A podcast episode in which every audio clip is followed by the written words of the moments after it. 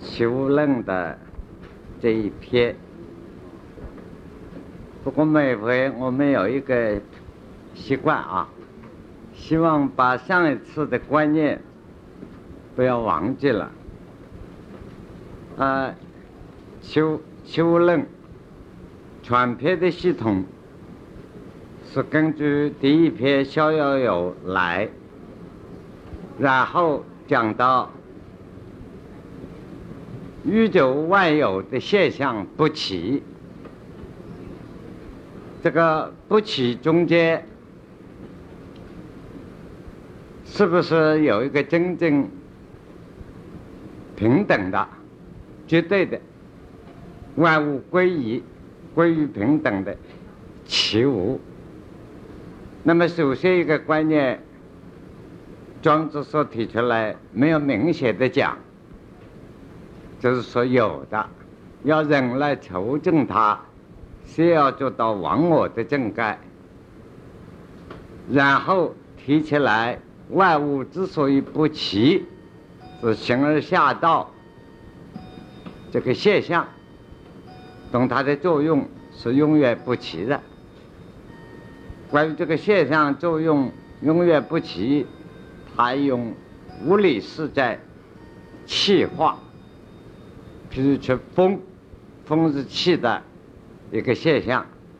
一吹风，风是一样，就是一个风，所接触到各种空闲的地方，能够发声音的这个现象不同，因此啊，在同一个风的作用之下，发出来风的声音。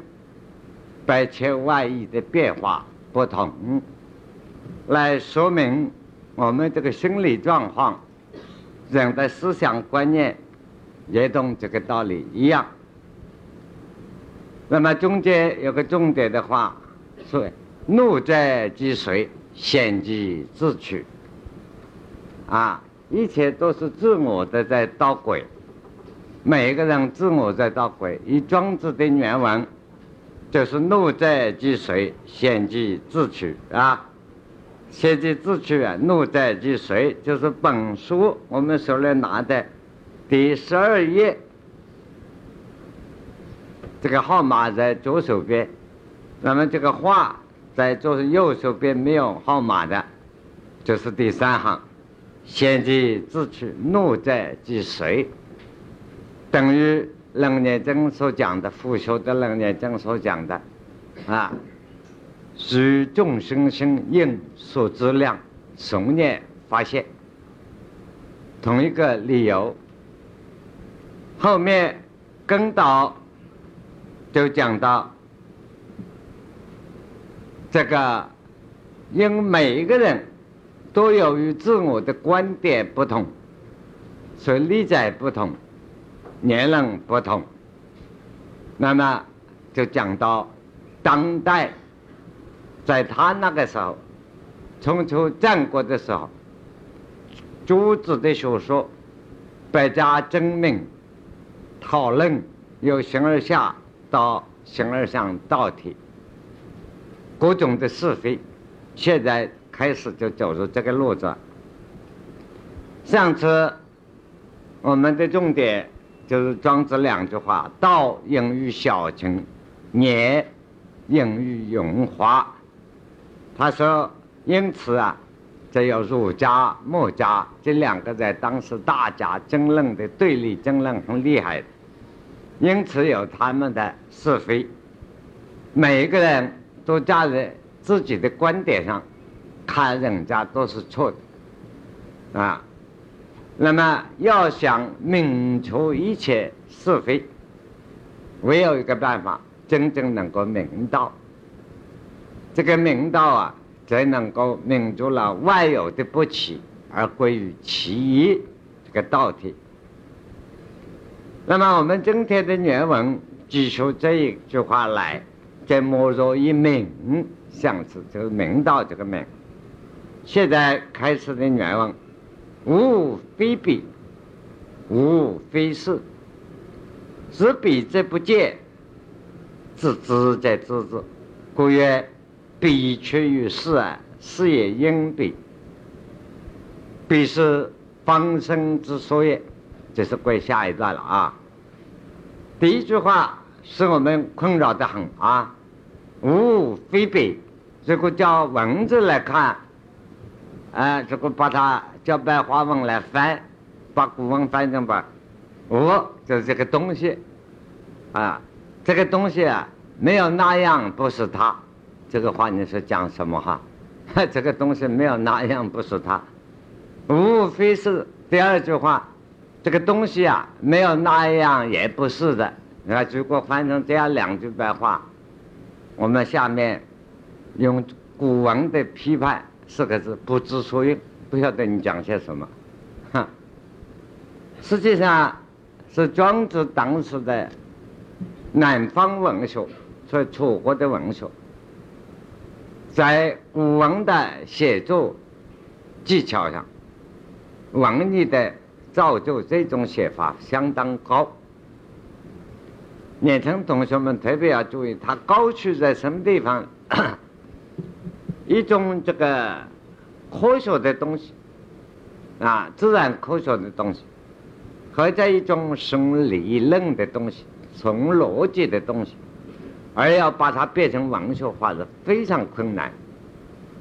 例如我们现在学校念的课本，假设物理学、化学、电电机、机载学，你把它变成文学化怎么变？所以除了他这个头脑比较机载、比较科学这一方面容易接正，所以这个个性小孩的个性喜欢文学的。对于数学啊，对于这些东西啊，这就没有办法接正。这就是我们现在学文所产生对于儿童要研究他的性向问题了。这所谓性向这个名字，最近这几年来新的名词，这是个性的趋向。那一个小孩每一个向哪一方面走？啊，即使啊，这是现代的科学。要把这些科技的东西变成文学，并不是真困难的事。过去我们曾经也试过，有几位同学学化学出去上课，到大学毕业以后到中学上课，我就要求他做到这样，结果他做得很成功。啊，用文学的整个忽忽然讲一首诗啊，讲一个词啊，然后列进入了一个化学的公式里头。不不，他很痛苦，啊，他这个创作很难，可是啊，很成功，在教育上他真成功了，是每一个学生啊，差不多有百分八九十都有高度的兴趣，对于科学的理解更深刻了，所以这不是做不到的。那么我们现在就是讲庄子文章，他现在讲一个纯逻辑的问题。物非彼，道理就是说，每一样的物质，每一样东西，各有单独自体的存在。啊，有它单独单独自体的存在。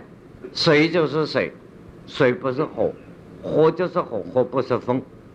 啊，所以每一样东西都有单独自体的存在，物非别。换一句话说。我们看到万物，认定这个叫灯光，这个叫黑板，那也就是佛学这个法相学是唯识学家。我们心理观念一切都是依他而起啊，因为有外正盖一个什么现象，我们心理正盖就产生了一个什么东西，有了这个观念。所以第二句话说无非是。没有那样东西不属于我，啊，也是说所以我什么心，一切是为心。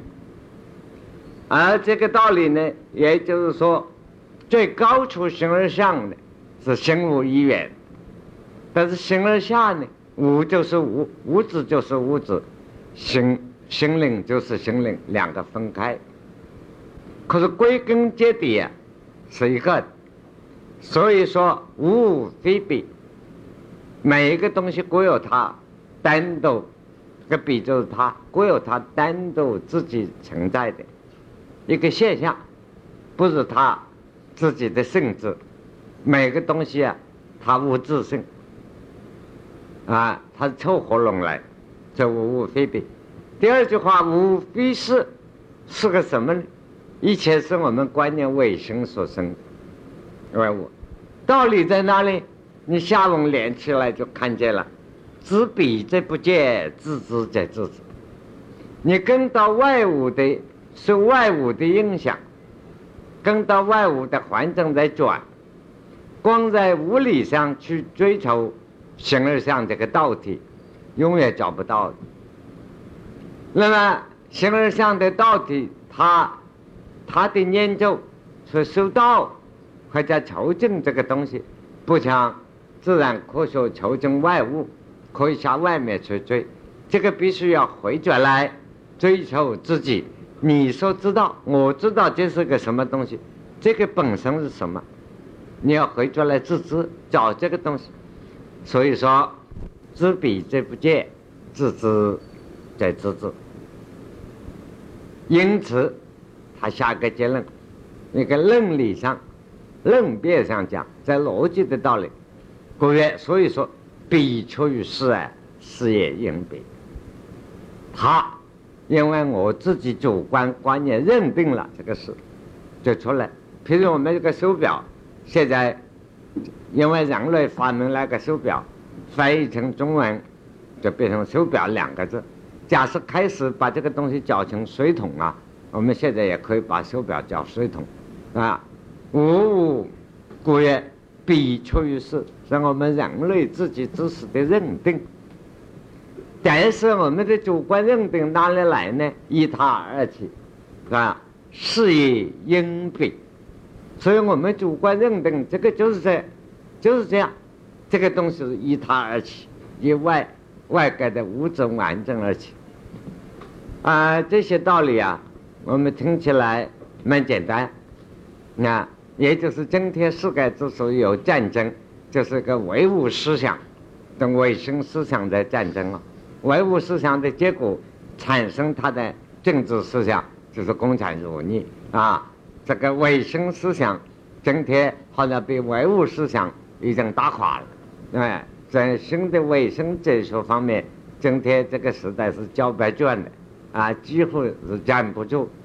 但是你，我们回过来教自己的文化，在庄子的这个道理里头，已经很明显讲到心无意愿的，它的论辩的道理啊，都是认为你主观意识形态。所形成的，所以这个唯物思想的人喜欢用一个名称，经常批驳了人家的一些东西啊。你这个思想、你的观念、你的是非，它这是你的意识形态形成的啊。往往人家被他这句话盖住了，说意识形态，实际上他自己讲别人那个意识形态，他也是个意识形态啊，也就是。必求于事，事业应彼而来。那么现在跟到他批评这理论下去，必是方生之所业。那这个这是个纲领，下面他就论辩这个东西。虽然虽然就是但是，方生方死，方死方生。方可方不可啊，方不可方可，应是应非，应非应是，这一段完全是逻辑的论辩。所以庄子为什么写这一段的文章啊？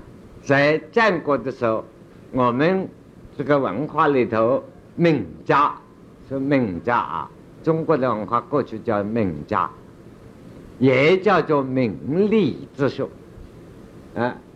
名利之学，啊，这个就是啊，我们现在所讲的西方过来翻译过来逻辑论辩，那论辩啊，逻辑的东西怎么发生呢？那么我们必须要有个简单的了解。啊，人类世界最初的文化都是宗教来的啊，艺术也好，各方面。因为人生下来，不管世界上任何一个人都是哲学家，每一个人都怀疑过我怎么生下来，这天地间第一个人怎么来？那我的生命没有我以前是怎么样？我死了以后到哪里去？这个问题，任何一个人都想过，不止我们，万世人，是不是一切其他的众生、动物也没有想过？我们不敢判断。就我想，同样的观念，他也迷糊过一样，也会想过，怎么回来这个生命？啊？因为我们不能完全断定动物绝对没有思想，这个话不敢下断语，很难讲。因为你非动物，你怎么知道动物没有思想？换句话，你也可以讲，你不是动物，你怎么知道动物有思想？哈，这就是论别的问题。所以世界上一切的学问是宗教来，后来演变成哲学啊，因为宗教有些问题。直接只叫你权威性，你相信就行了。那，那么人类的智慧是不肯满足的，所以你叫我信可以，你告诉我理由，你至少把这个门打开给我看看，只要我看到一眼我就信了。那，那么我们看来人类的宗教素来八大门是关到的，啊，等于说信就行了，不要多问，到此止步。那么哲学家不干了，就要里头啊敲一个洞，在门外敲一个洞看看，究竟里头生命来源怎么样？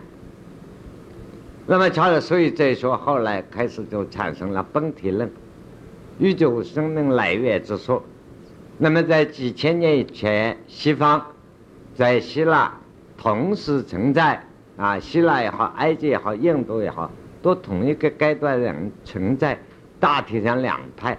一派是还是唯物之说，说唯物的理论是人类几千年给维生了争论。唯物的理论认为宇宙最初的一个元素是水，水做的。那么有些是宇宙是风做的，啊，这个世界。那么有些呢认为地水火风做的。在我们中国过去都有，我们上古也有这样，认为是五行的。地水火风，啊，叫做真木或或是土，这是同样。那么搞了半天呢，这种哲学的理论对于形而相造的产生认定，后来哲学家在年代在下后来了，人的知识越来越开放了，认为不够，你怎么可以认定宇宙是什么做的？不管是宇宙是上帝做的，上帝造的。或者不是上帝造的，你怎么晓得？因为你有智慧，你思想来的。哎，我们卖的，先请问一下，我们的思想靠得住靠不住？你想出来的思想的本身是个什么东西？我们需要辩论一下了。啊，所以啊，能力所就产生了。啊，这个是智慧的本身，所以知识论就产生了。因为知识的本身是不是靠得住？你知识本身靠不住啊！你知识认为宇宙是这样的，人生这样，可能你是错的。那么你的工具是什么来的？思想来，你这个思想要研究研究了，要认别清楚了，慢慢由知识论啊演变成这个逻辑的方法。在印度呢，古代的逻辑叫因命，佛学里头有。所以学佛的第一个就是要学会因命，所以大乘菩萨道不懂因命，不能说学菩萨道。那么世界上学问，全世界学问也有两派了，一派认为印度佛学的因命是因为希腊逻辑的影响而产生的，另一派相反的说法，希腊的逻辑的啊哲学家、西方哲学家逻辑的学问是因为。受印度的英明的影响而产生的，这个里头又是逻辑了，永远论辩考据到现在无法清楚它。但是我们回去来，现在不是上这个哲学的课啊，我们看自己的庄子。那在这个时候，在西方，也正是我们战国的时候，在西方的哲学的发展，也正是啊，哲学这个知识论，懂这个实证经验论，经验论就是要实证求证，光靠知识理想。没有实证的经验去求证是靠不住的，所以哲学里头每种学问要产生两派了，一种是光是知识论，学问到了就行，应该不行，非实证不可。这个实证的这一派呢，就所谓在西方文化就叫经验论，必须要产生自己经验来。我们了解了西方，再看自己的文化，在庄子的这一段。你看，东西方的论辩一样的，不过我们的文化喜欢简化、简单。他这里提出来第一句话，必是方生之所也。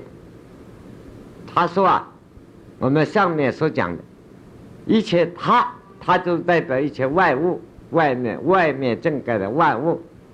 一个是我认定就是这个样子，主观的。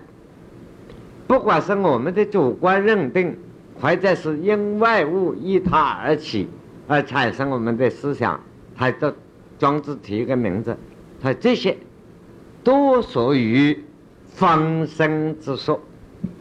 方生，他提出的。那么用王子讲，刚刚升起。那这有个比方啊，我们先了解这一段完了，再来讨论这个方生之说。这个方生这个生字。庄子当时何以会用这个名字啊？所谓这个很妙的啊。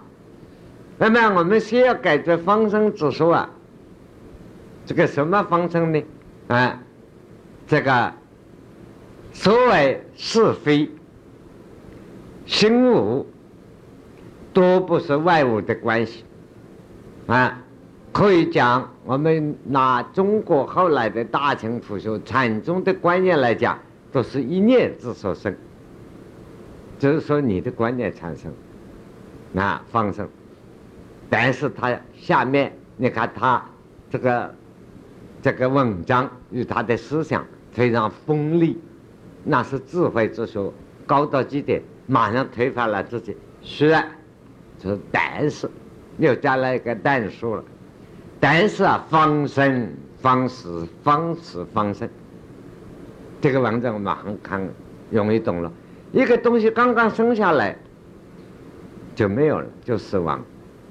所以我们如果要一般人说修道啊，要去讲禅宗两了生脱死，你看了庄子的话，很可以了然。当我们一个人生命刚刚生下来的第一天，不叫做存在。那第一天过了，第一天生命已经过去了。第二天第二天的生命，方生就方死。啊，这个生死啊是两头的现象，生死这个现象，那个能生能死的不是在生死上面的，这两头的现象不相干。等于说我们现在的黑夜晚上，啊，刚刚的黑夜是明天的开始。刚刚天亮的时候是夜里的开始，啊，这是个逻辑思想的问题，所以我们自己被自己现象骗了，认为天亮了叫做我白天活到夜里睡着了啊，叫做是夜里我我看不见了，但是你自己给自己骗了，人都是给自己欺骗，所以生命存在一样，方生当一个东西刚刚生下来是死亡的开始。当一个东西我们认为它是死亡的时候，是活到另外一个生命的开始。这个下面，庄子也有讲过一段非常滑稽的一个笑话啊。他用一个笑话讲一个生死，就在本篇里的后面有啊。我想这个笑话留到后面，等他本文出现来讲这个生死道理。那么，方生方死，你看庄子的文章啊。他没有落在一边的，刚刚讲了方死方生方死，跟到就反过来方死方生，他两头都说完了，啊啊，所以这个如珠子九环，他不着边际。跟到啊，要讲到人的观念问题，方可方不可。当我们认为这件事情可以的时候，这一观念讲一声可以，这一个可以这一句话已经没有过去了。方可方不可啊！当你主观认肯定的时候，那个肯定这一念已经本身它就是否定。那方不可方可，你认为否定了，否定了，你是产生另外一个新的观念，一个肯定而已，所以没有针对什么主观客观。所以天下的是非，因为是，我主观认为这样对，所以嘛产生不同我的看法，叫做不对，因是因非。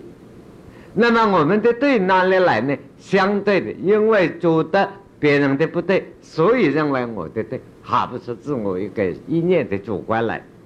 那所以是非善恶因缘都互为因缘，是互为因果，啊，靠不住了。那么我们看了这一段，为什么讲？我们刚才留一个问题，庄子一句话。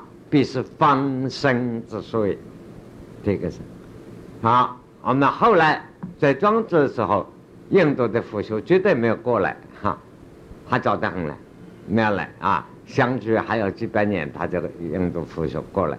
等印度腐朽过来呢，有远生之说，就是这个道理。一切印度腐朽也走到这个路线一样的啊，万物不自生。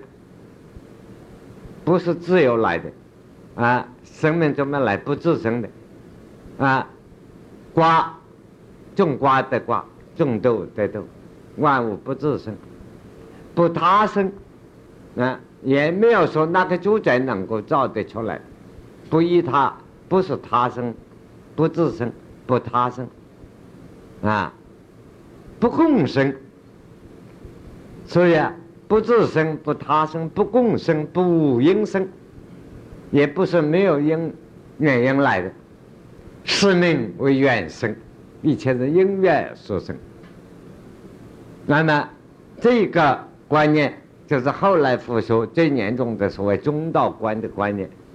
这个观念实际上庄子当时有相同之处，不过只有一句话：方生之处，那就是远生。圣空的道理，远生圣空，啊。那么我们再看，庄子说：“是以圣人不由而教之于天，也应是也。”啊，是也彼也，彼也是也，彼也是非啊，此也是非。过去有彼是何在？过去无彼是何在？他又进一步，又否定了一切。那这就是庄子的逻辑了。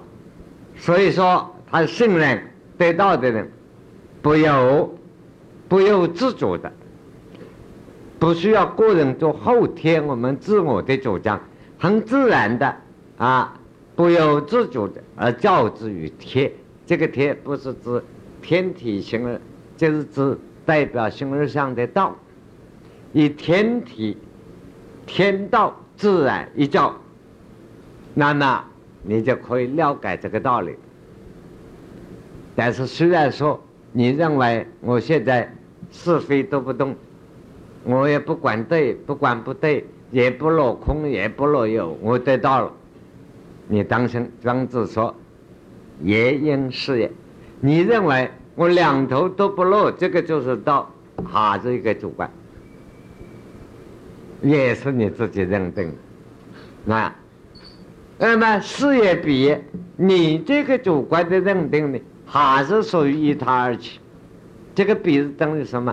不不至于外物，因为外界认为你的不对，我的对。毕业事业，那他的对与不对，也都你两个相对，所以客观主观呢相对。所以我们经常听人家讲，哎，我很客观的告诉你，我说对不起，我不相信有客观，因为我。我很客观的告诉你，你已经是主观了嘛？啊，是你的客观嘛？啊，这就是主观嘛。所以说，事业毕业，毕业事业。在庄子说，毕业是非啊，事业也是非。所以世界上的思想观念，他又讲他一套对，个人有个人一套对。过去有必是何在？过去无必是何？究竟哪个对呢？他究竟是哪一个真正的适合在对呢？究竟是哪一个真正的不对呢？这一段啊，他下面是批评当时所说思想。那么跟到他第一个很重要，必是莫得金偶，谓之道曲。去是在这幻中一应无穷。他说：“真正的道离开了相对偶，就是相对相对偶。那绝对是绝对，既不是空也不是有，既不是是也不是非，既不是我也不是善。要得到。”一切的相对都离开了以后，那么你可以说得到一个道的什么东西呢？并不是说你完全得到了正道，谓之道趣。你把握到的那个中心的曲钮啊，认为得了中观了，那已经自己要落偏了，非中了。换句话用庄子的道理来，只不过是个道趣。取在一个中心，那个手表一个机器啊，这个中心点。不过呢，得了这个道区，得了这个中啊，有个好处，区啊是得这环中，环就是个圈圈，一个圈圈的中央。那一个东西，一个圈圈是圆的，这个圆的的中心点，中心点是。更是四面八方活动。那一个圆圈，这个中心点，等于我们以前好几年前大家不是喜欢玩那个呼啦圈吗？我们人站在中间，做一个曲点，中间的中心点，把那个圈子摇动着摇。那这个宇宙啊，也就是这样，生命的东西万物都是无始无终像一个圆圈。不过圆圈有个中心点，你要把握。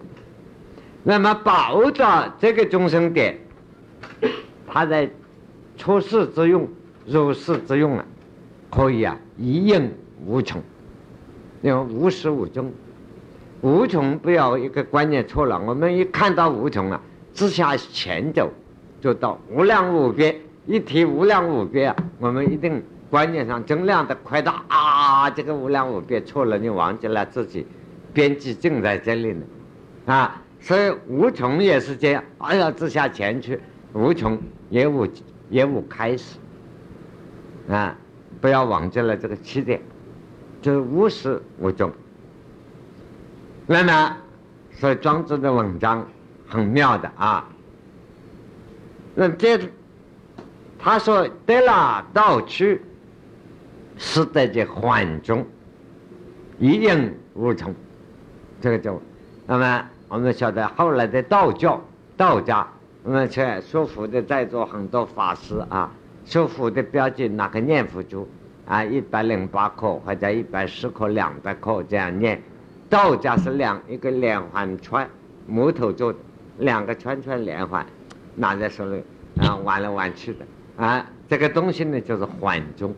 这个连环圈那么套套，啊啊！这个在我们过去在大陆上看到很多道士啊，手上带一个风藤，啊，天然的植物，两个圈圈。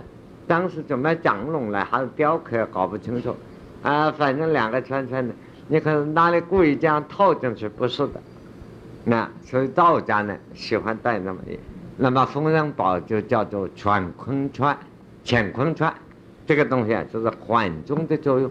啊，就是人体也是这么两个缓冲，我们上半这个上半身是一圈，到下半身这里是一圈，啊，所以呢，有些人传道啊，给你一点，嗯，道在哪里？这里，在这中宫修这环中，这是道也，有没有道理？都有它的道理。密宗也用这种地方，但是啊，这所以因为我认为这些无所谓叫做什么秘密，这都是小孩子玩，没有什么了不起。在道家密宗认为这秘密的不得了啊！我说了喜欢公开，这不是道。穷尽了，是用这么一个方法，使你能够向这一方面转而已，不是真正道就在这里。这是什么东西啊？就是胃，啊，有两根绳针就是了，啊，这有什么道理呢？啊，不是这个道理。啊，但是他虽然那么讲，啊，这个要我们做到心无相忘。心跟无了，物相忘掉，哎，心无相忘，那使它归到中去，归到这个中心。人能够真正修养到心无相忘，啊，外证与自我都相忘，可以归到那个缓中的正改。那么他提出来一个名称无穷了，他跟大家说。是亦无穷啊，非亦无穷也。故曰故曰莫上一名，就讲到这个学术观念，那也等人生的观念，包括政治哲学啊、社会哲学、经济哲学，一切都在内啊。一切的观念讲理论，就是我们中国人两句老话。那是最高的哲学，公说公有理，婆说不有理，有理说不到底，哈，就这样。那庄子呢？王子说：“啊，是亦无穷啊，非亦无穷啊，啊，这个公说公有理，婆说婆有理，是非都是无穷。故也莫如于明，所以最后啊是明道，明道了以后啊，是非该明，因此啊。”古人有两句诗啊，这个自从三世空相后，不见人皆有是非呀，啊，这两句是。那么这个这个道理啊，也就是说明空三世空相是讲佛家的啊。啊，为什么叫三说？佛教的戒律，头头出家人啊，难。这个出了家修头头行，不拘庙子，啊，一天到晚在外面行走，房子下面都不住，啊，碰到哪里挂单那夜里打坐就树底下桑树底下一坐，一棵桑树底下不坐三个晚上，这头头在绿。为什么？多住下去啊，这这一棵树木都会有感情，会留情了，那绝对做到啊。绝情离情弃弃欲，所以绝乐也。那离开一切情，啊，抛弃了一切的欲望，使自己对于生命啊没有最多的拖累，是离情弃欲，所以绝乐。因此说，头头不三数空上，一个头头的人啊，连一个桑树底下。住三个晚上都不会干的，啊，马上走，第四个晚上非走不可，啊，免得流程。所以古人的诗啊，自从三虚空山后，不见人间有是非，也就是庄子的这个观念是相同之处，抛弃了这一切的离情弃欲，抛弃了是非啊空有。等等的观念就可以做到了，那么就要道明这个道。下面就是庄子的名言了，就是学者们历代辩论很多的地方。以子与子之非子，不如以非子与子之非子也；以马与马之非马，不如以非马与马之非马也。天地一子也。万物以马也，是庄子的名言啊！这个是庄子的名言。后来的人因这两句话悟道的也很多。天地一子也，万物一马也。啊啊，这个这段文章，这个在中国的哲学思想、中国文化上、中国文学了几千年的分量都很重。那么实际上，庄子文章的写法，那王子看着很啰嗦，一子与子非子啊，不作以非子与子之非子也，翻来覆去的。那么能不能假设我们同学们写说文学的，你看看能不能可以简化？很可以简化啊，用不着那么啰嗦。可庄子的文章笔法就是这样，那。所以我这个我们经常引用这个欧阳修啊，呃，来修唐史啊，主持啊，修唐朝的历史。欧阳修当主编，当主编。那么旁边跟欧阳修呢在一起当主编的，都是翰林大学士，学问都非常好的了。呃，刚刚开了会以后，开始修唐朝三四百年的历史啊，那多少人物，多少事。啊那么欧阳。刚刚，我们这个就在明天要开始工作啊，今天放假吧，大家出去郊游郊游啊。欧阳修就同这一班大学士们出去郊游了。一郊游的时候，刚好一块马呢，一匹马发疯了啊，乱跑。这个马缰啊，把绳子咬断了，这个马发疯了，乱跑。那个马一冲过来，路上一条狗啊，那个马疯马一跑啊，一一脚就把狗踏死了。这个现场的整改，哎，欧阳修说来来来，怎么写？历史嘛，历史就是发生很多人事。他说：“主公啊，是学问很好，那刚才一匹马把这条路上把狗踏死了，疯了的马把狗踏死了，他记下来。实际上，他这个主编的人在考这些编辑了，这些人学问都一个一个。”那么有人说说是怎么样？这这个这个啊，呃，很多了，好几个人提了意见。有一个人写到二十多个字，啊，说马们发疯了，把绳子咬断了，跑过来把。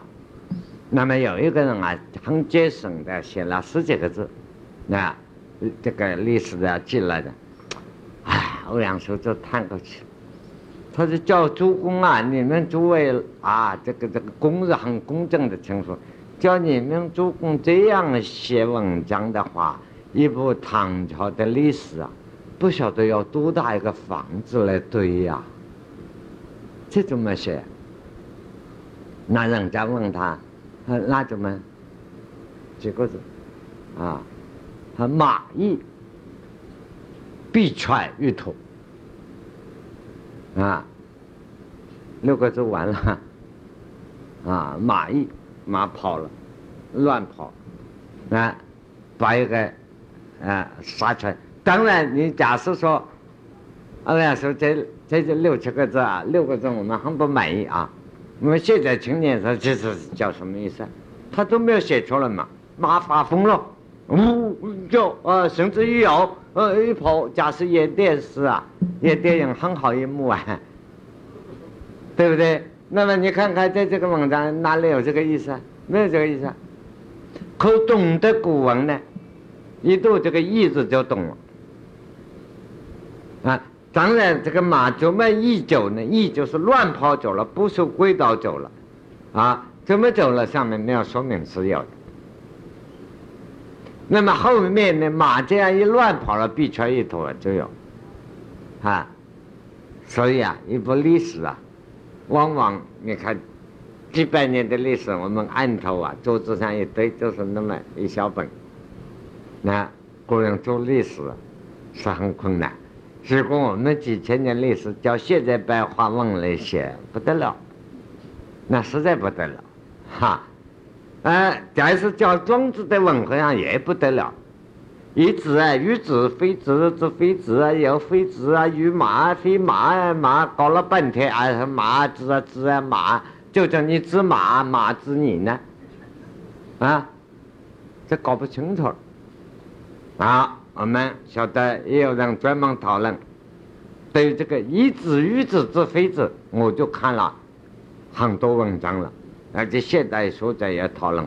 认为这个子啊不是指头的子啊，这个子啊就是中指的子啊，与之与在引证据点了。因为现在写论文啊是这个办法了啊，苏格拉底这么说的，孔子这么说的，每本都上反正有关指头，看到一点指头、半个指头都把它抄上去，然后下面我看了些什么书，然后引证哦，这个学问很渊博。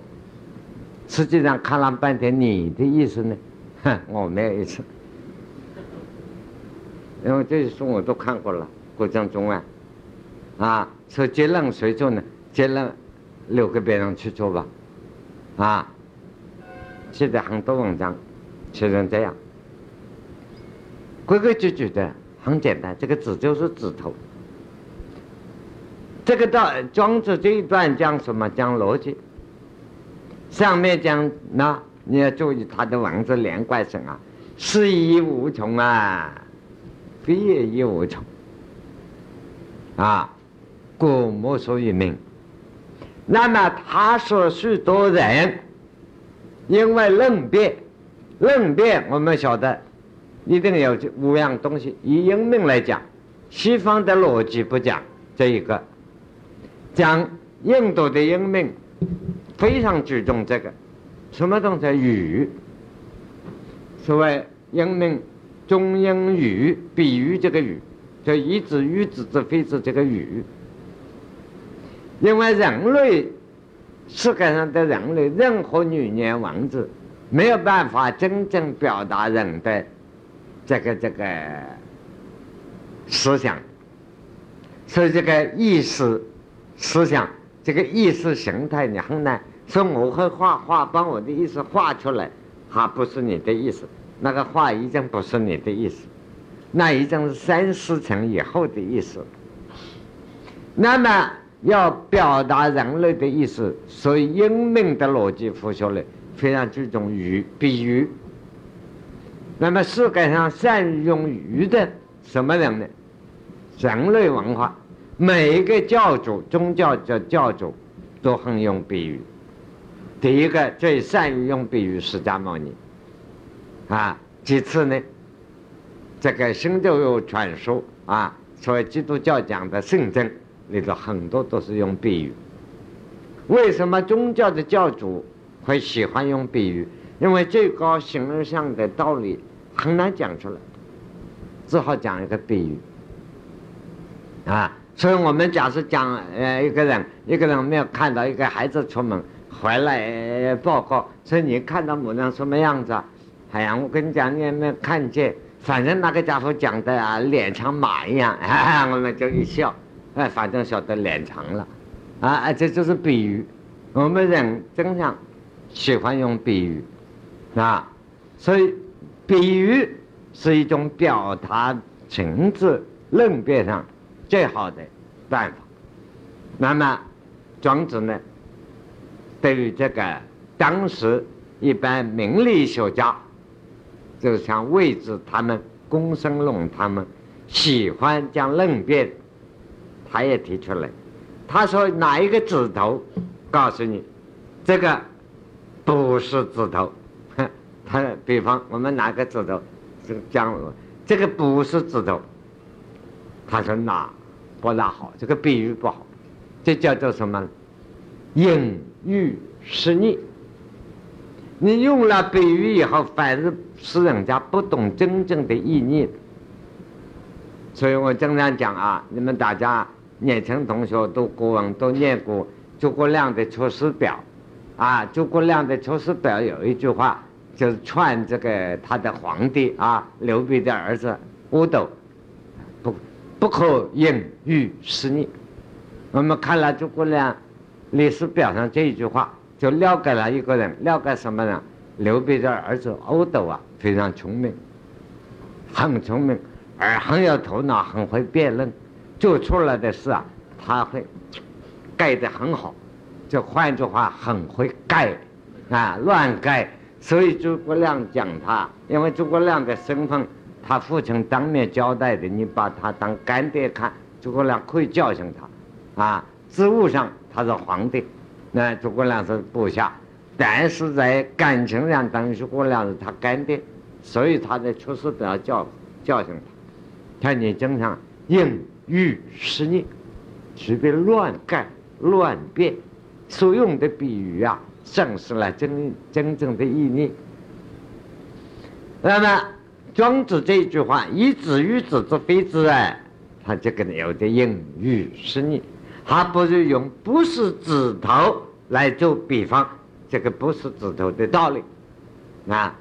那么这个道理，所以我们中国的佛学后来禅宗的大师楞严经藏的翻译，就用到比他用的高明了，“以子指月”，所以后来禅宗的部书叫《指月录》。